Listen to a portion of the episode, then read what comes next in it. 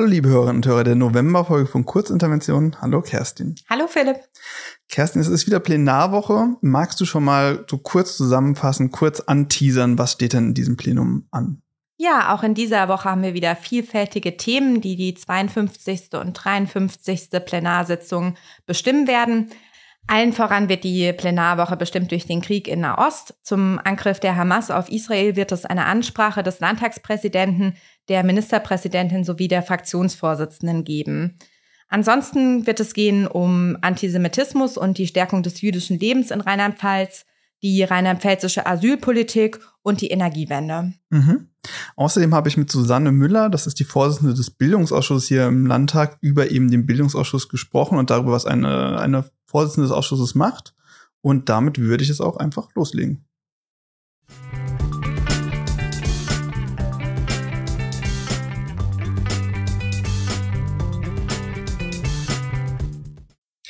Ich spreche heute mit Susanne Müller. Sie ist Landtagsabgeordnete und Vorsitzende des Bildungsausschusses. Hallo, Frau Müller. Hallo, guten Tag, Herr Mutzbauer.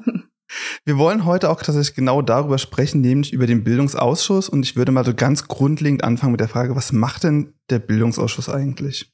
Ja, der Bildungsausschuss begleitet die Bildungspolitik des Landes parlamentarisch.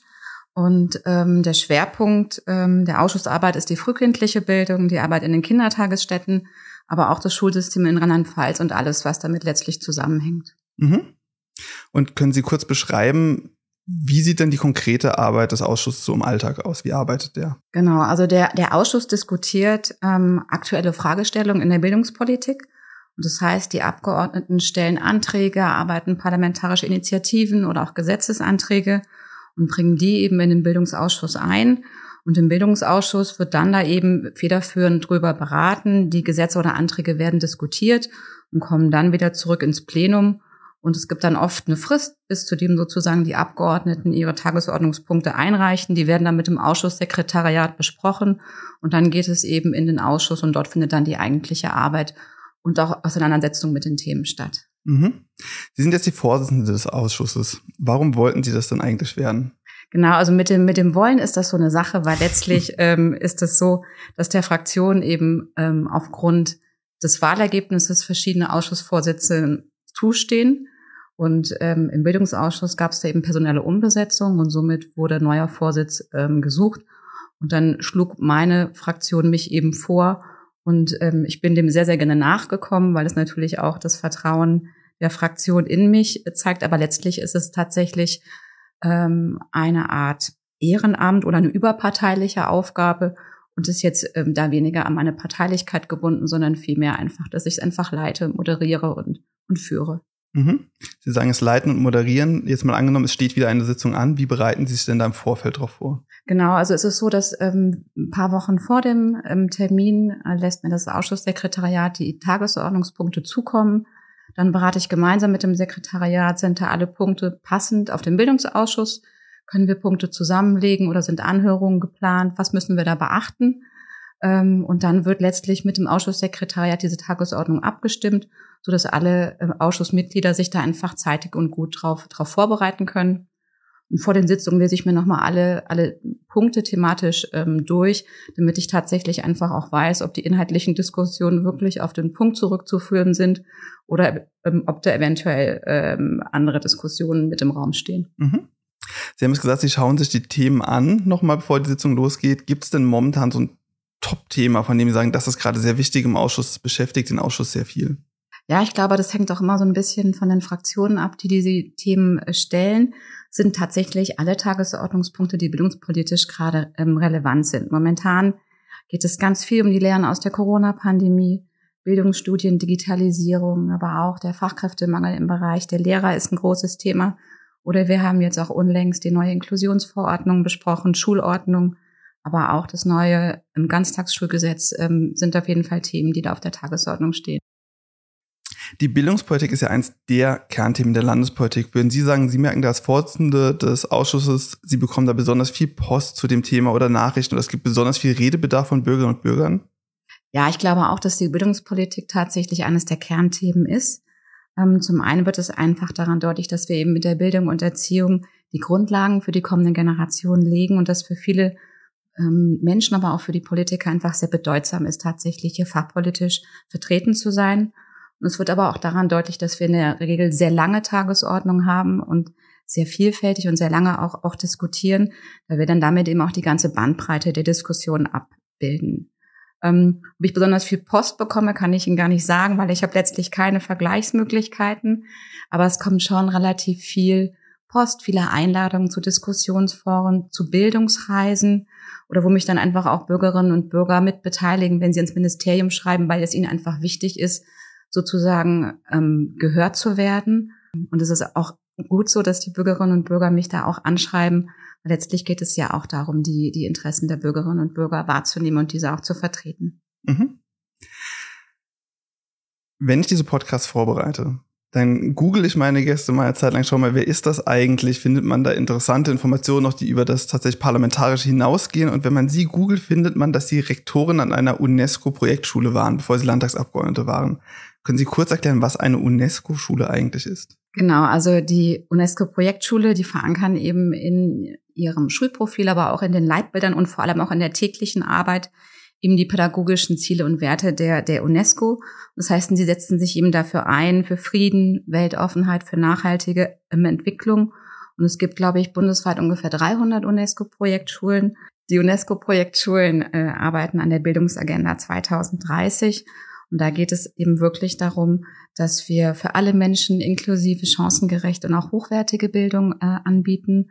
Und das ähm, zeigt sich einfach auch in der Qualitätsarbeit und auch in der täglichen Arbeit der Schulen. Und das müssen wir als Schulen dann auch jährlich fortschreiben, um diesen Titel, der eben einmalig ähm, verliehen wird, dann eben auch den zu erhalten und zu bewahren.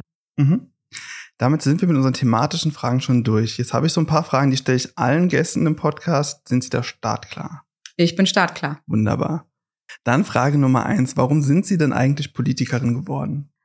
Ja, ähm, ich glaube, in meinem Berufsziel war es tatsächlich nie so festgeschrieben, dass ich Politikerin werde. Ähm, aber es ist dennoch so, dass ich mich eben vor 30 Jahren entschieden habe, in die SPD damals einzutreten, weil für mich dieser Punkt der sozialen Gerechtigkeit ein ganz, ganz wichtiger Grundpfeiler eben des Miteinanders ist. Und ich hatte damals eben den festen Willen, ähm, unsere Gesellschaft mitzugestalten, aktiv, sozial und gesellschaftlich. Bin dann eben nach der Ausbildung erstmal ins Studium gegangen und bin dann lange Zeit Lehrerin gewesen. Ähm, und in meinem Bereich der Sonderpädagogik hat man schon viel mit Menschen zu tun, die einfach ähm, teilweise von Teilhabe ausgeschlossen sind, die aber auch einfach verschiedene Schwierigkeiten im Leben hatten.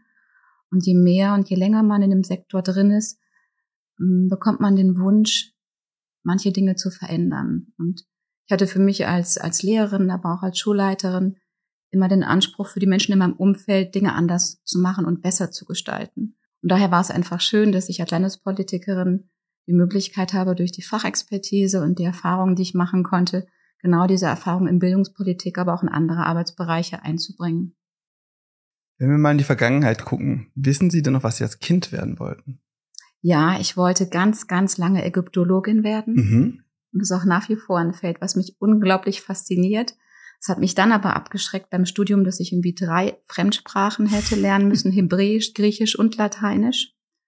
Und dann dachte ich, okay, das sind einfach drei Fremdsprachen zu viel und bin dann doch äh, auch, auch andere Wege gegangen. Ja, dann führt es meine nächste Frage. Wir haben ja schon gesagt, Sie waren Rektorin an einer Schule. Von daher ist die Frage, was Sie studiert haben, wahrscheinlich relativ naheliegend. Wahrscheinlich war das Lehramt. Richtig, genau. Ich habe aber nach dem Abitur erstmal eine kaufmännische Ausbildung mhm. gemacht, ähm, als Kauffrau für Bürokommunikation beim Hessischen Rundfunk in Frankfurt. Ähm, danach habe ich Lehramt studiert mit den Fächern Deutsch und Religion, eben für den Bereich Förderschule. Habe dann mein Referendariat gemacht, ähm, war dann 20 Jahre lang Förderschullehrerin, davon sieben Jahre auch in Leitung und habe noch berufsbegleitend eine Ausbildung zur Gestalttherapeutin gemacht. Mhm. Ich würde das Thema so ein bisschen wechseln. Wo in Rheinland-Pfalz leben Sie denn und warum ist es da am schönsten? Boah, das ist eine Frage, die ist ganz schwierig, weil wenn ich jetzt sage, Remagen ist der wunderbarste Fleck in ganz Rheinland-Pfalz, werden mir andere Rheinland-Pfälzer, äh, glaube ich, äh, böse werden. Ähm, ich glaube, es gibt ganz, ganz viele schöne Flecken in mhm. Rheinland-Pfalz. Und trotzdem bin ich mit meinem Wohnort Remagen einfach tatsächlich sehr, sehr zufrieden. Und es ist einfach ein sehr schöner Flecken Erde. Es ist eingebettet in eine ganz, ganz tolle Kulturlandschaft. Wir haben den Rhein als sehr verbindendes Element und haben aber Auf der einen Seite die Ausläufer des Siebengebirges, auf der anderen Seite die Ausläufer der Eifel. Ähm, und damit ist es eigentlich kulturlandschaftlich wunderbar und man kann herrlich ähm, wandern, spazieren gehen, reisen und einfach die Gegend ähm, entdecken. Wenn Sie mit einer Politikerin oder einem Politiker oder einer berühmten Person Ihrer Wahl sprechen könnten, und die Frage ist es jetzt ganz egal, ist die Person am Leben, ist sie bereits verstorben oder ist das ein fiktiver Charakter, wer wäre das denn und über welches Thema? Ähm, ich habe über die Frage tatsächlich lange nachgedacht. Und ich finde gerade so ähm, aufgrund der momentanen Debatte würde ich tatsächlich gerne mit Helmut Schmidt mhm. ähm, einmal reden und über seine Zeit im deutschen Herbst. Ähm, weil es gerade eine sehr aktuelle Diskussion ähm, ist, eben, was sind die Folgen von Terrorismus? Diese Diskussion fände ich einfach spannend, mit ihm zu führen, weil es geht um die Frage des deutschen Herbstes. Wie gehen wir mit Terroristen um? Welche Haltung haben wir? Diese Diskussion mit Helmut Schmidt fände ich sehr, sehr spannend, ist, ähm, weil es eine Diskussion ist, die sich eben mit den Folgen von Terrorismus beschäftigt und auch die Auswirkungen auf die Bundesrepublik und, ähm, und im Einzelnen auch auf die Bürgerinnen und Bürger. Mhm. Wovon denken Sie denn, gibt es in der Politik zu wenig und wovon gibt es da zu viel? Ja, ich fange mal mit dem, mit dem zu viel mhm, an. Gerne. Ähm, wir leben ja momentan in Europa ähm, die Tendenz, dass sehr viele rechtspopulistische Parteien gewinnen und dadurch auch der Diskurs nach rechts rückt. Ähm, und ich finde, es ist momentan an manchen Stellen schwierig, weil wir nicht, ähm, Debatte erleben, die in der Tendenz eher andere Menschen abwertet und sich dadurch eben profiliert. Und das sind eben Instrumente, zu denen Populisten, aber auch Rechtspopulisten regelmäßig ähm, greifen. Und ich wünsche mir eigentlich ähm, eher eine humane und auch wertgeleitete ähm, Diskussion auf der Basis von Fakten und eben keine Diskussion, die ähm, Bevölkerungsteile ganz gezielt abwertet, ähm, um daraus politisches Kapital zu schlagen. Und weil letztlich wird so eine Politik der Angst verbreitet, ähm, die gepaart ist mit Ausgrenzung und das ist einfach ganz, ganz gefährlich. Und das ist ganz gefährlich in einer Gesellschaft, die eigentlich auf Vielfalt ähm, und Pluralität angelegt ist. Und zu wenig? Ähm, ganz, ganz eindeutig, wir haben zu wenig Frauen in der, in der Politik. Ähm, denn nicht einmal jedes vierte Mandat in der Kommunalpolitik geht an Frauen. Und wenn wir wissen, dass Frauen die Hälfte der Bevölkerung abbilden, muss es unser klarer Anspruch sein, dass auch die Hälfte der Mandate, sowohl in der Landespolitik als auch in der Bundespolitik oder im kommunalen Bereich auch an, an Frauen gehen. Und ähm, die gleichberechtigte und gerechte Teilhabe ist einfach eine wichtige Basis für unsere Demokratie. Und da müssen wir Frauen nochmal einfach viel, viel stärker einbinden. Mhm. Ich will das Thema noch mal ein bisschen ändern jetzt. Was ist denn Ihr liebstes Buch, Ihr liebster Film, Ihr liebstes Brettspiel und oder Videospiel und warum? Und bei der Frage dürfen Sie sich aussuchen, wollen Sie eins beantworten oder wollen Sie einfach alles beantworten? Genau, also ich würde nur einen Teil beantworten. Ja, bei gerne. dem Thema Videospiel bin ich einfach raus. Mhm. Also selbst beim Spiel mit dem iPad muss ich sagen, habe ich keine Favorite Games. ähm, beim Lieblingsbuch ist es eindeutig von äh, Kazuo Ishiguro, Clara und die Sonne. Mhm. Eine sehr bezaubernde ähm, Geschichte über die Frage ähm, des Umgangs mit künstlicher Intelligenz und mit welchen Werten gehen wir ähm, in den Dialog mit anderen Menschen. Ähm, bei dem Brettspiel ähm, bin ich bei dem Spiel im Ubongo. Mhm. Das ist so ein Spiel, bei dem man vielfältig die Form in eine bestimmte andere Form einpasst. Und mein Lieblingsfilm, ähm, das ist Assassin's Creed. Das ist ein Film, bei dem es um Martial Arts geht und ich bin da durchaus jemand, der solche Filme sehr, sehr gerne mhm. schaut. Ja. Assassin's Creed gibt's ja auch als Videospiel, aber das hat sie gar nicht bisher. Nee, null. Ich, ich bin tatsächlich zufällig auf, auf den Film gestoßen und fand es einfach von der Thematik und von der mhm. Historie und natürlich einfach auch von dem, von dem Kampfgeschehen ähm, sehr attraktiv. Okay. Jetzt haben Sie Martial Arts angesprochen. Mein nächstes, meine nächste Frage will Sie in die Richtung bewegen. Haben Sie ein Hobby, von dem Sie berichten wollen? Vielleicht geht das ja auch in die Richtung. Genau, nee, also ich bin äh, nicht im Martial Arts Bereich oder im Kampfbereich tätig. Ähm, ein, ein Hobby, was mir auf jeden Fall großen Spaß macht, ist, ist der Basketball. Mhm. Ähm, ich bin Fan der Telekom Baskets Bonn. Leider kein rheinland-pfälzischer Verein, sondern ein Verein, der, der in Bonn angesiedelt mhm. ist, was, eben, ähm, was aber eben ähm, durch die Landesgrenze gar nicht weit entfernt ist. Und es einfach eine unglaubliche Dynamik im Basketballstadion zu sein. Und Basketball ist ein sehr schnelles, taktisches Spiel und es macht mir absolut große Freude, beim Basketball dabei zu sein. Und ich bin auch gern bei den, bei den Heimspielen ähm, in Bonn zugegen. Mhm. Erinnern Sie sich denn noch an das erste Konzert, bei dem Sie waren? Ja, ähm, mein erstes Konzert, da war ich 16 und war auf dem Konzert der Dire Straits mit einer Freundin. Und dann wären wir schon bei der letzten Frage. Haben Sie noch eine Podcast-Empfehlung für uns? Ja, ich hätte tatsächlich zwei Podcast-Empfehlungen. Einmal Hartberg Hotel. Das ist der Podcast der Telekom Baskets Bonn. Mhm. Da höre ich tatsächlich ähm, gerne zu. Und ich habe unlängst entdeckt einen äh, Podcast Tikal und Beros. Das ist ein Podcast, das geht ähm, ähm, um die Menschenrechtsaktivistin und Journalistin ähm, Büsen Tekal und eben Beros. Und die reden in ihrer Podcast-Sendung über Menschenrecht, über politisches Geschehen ähm, und es ist ein spannender Talk, der auch die Tagespolitik ähm, immer mitnimmt. Mhm. Also einmal sportlich, einmal politisch. Richtig. Womit haben Sie ganz vielen Dank für Ihre Antworten, für die Einblicke in den Bildungsausschuss. Dankeschön. Herzlichen Dank.